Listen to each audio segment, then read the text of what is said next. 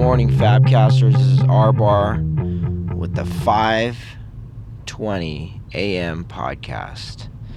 Yes, so I woke up, did a couple things different today, and uh, one was I was the first one up. haven't done that in a while. I need to do this more because to be the first one up, I get to set the tone in the house. And way more important than sleep is for me to set the tone in the house.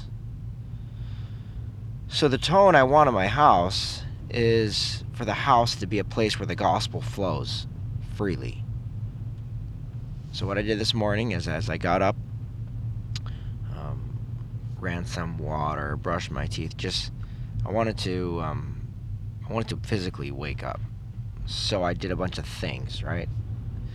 Yes, different from what I usually do. First thing I do, get on my knees. This is just everything was different today. So, got up and I walked up and down the house, walked through the halls, and I prayed, God, would this place be a place where the gospel flows? Would the gospel flow through this house? Would your gospel flow through this house? And it's dark, so if one of the kids sees this, gonna look creepy because I'm, I'm wearing sweats, hooded sweats. I look like the Unabomber. Um, but I'm walking up and down, and I go into each room, go into my son's room. Lord, would you give him strength for today? Because he had a rough night. He didn't sleep too well. He was up, he was crying. I told him to go back to bed in the middle of the night. It just wasn't a good night for, for my buddy here. And then I walked into my daughter's rooms and it was, Lord, would you be a demonstration of your love, and your mercy, and your peace through this little girl. And I prayed for another one. Lord, would you would you love somebody through her today? I'm basically praying that the gospel would be evident in, in my children's life. Then I went to uh, our room, and then I prayed for my wife. Lord, would you be a demonstration?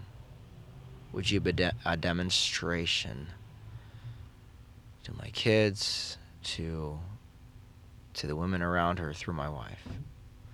Would you would you be on the throne of my wife's heart?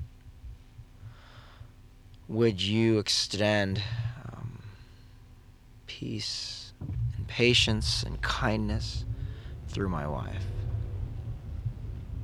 And even so through for myself because it was also a rough night. I mean, in fact, I haven't slept. We haven't slept since 2009. I mean, nothing's like all my lack of sleep has been self-induced.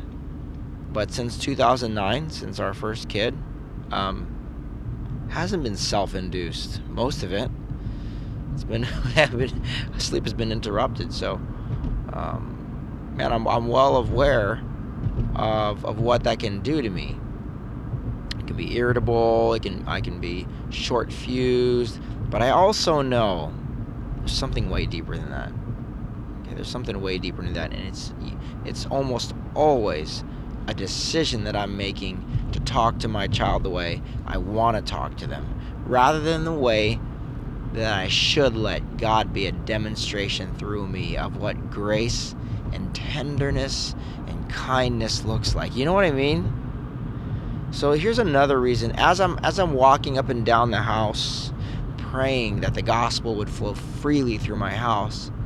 I'm also well aware of spiritual warfare in the demonic in the demonic sense because I've met way too many people who I've brought through the steps to freedom in Christ. Hit me up by the way if you want to go through that and to my, to my wife included, where they have felt a presence in the room, where they felt some sort of weight or coldness holding down their chest, holding down their ankles because of some darkness and some sin in their life that hasn't been exposed, confessed, dealt with, and that there was some sort of open door um, there's sin in my house all the time. So I also want to pray against any kind of activity like that.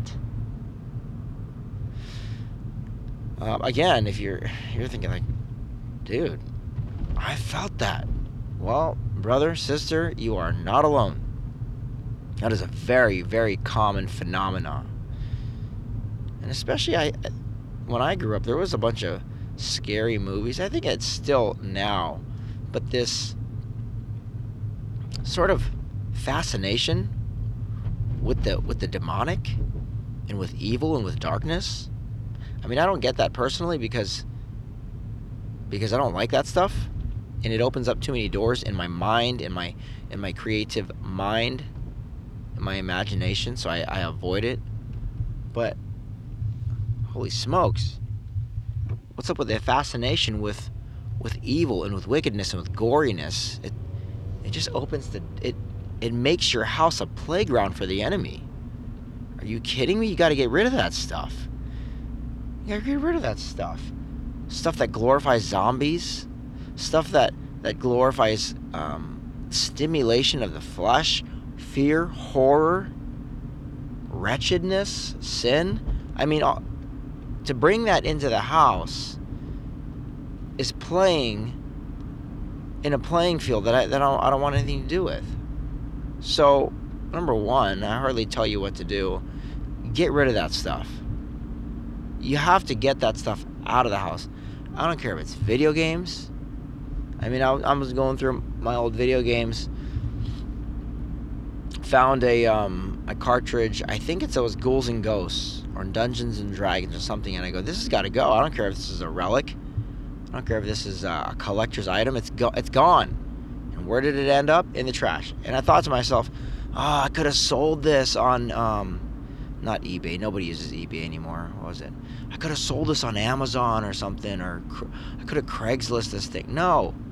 Why, why would I want someone else's house to be filled with evil things?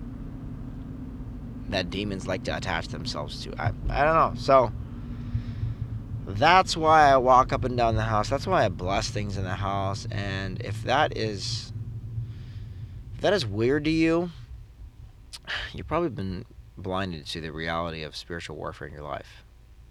Probably ignorant of it. But you're not ignorant to this.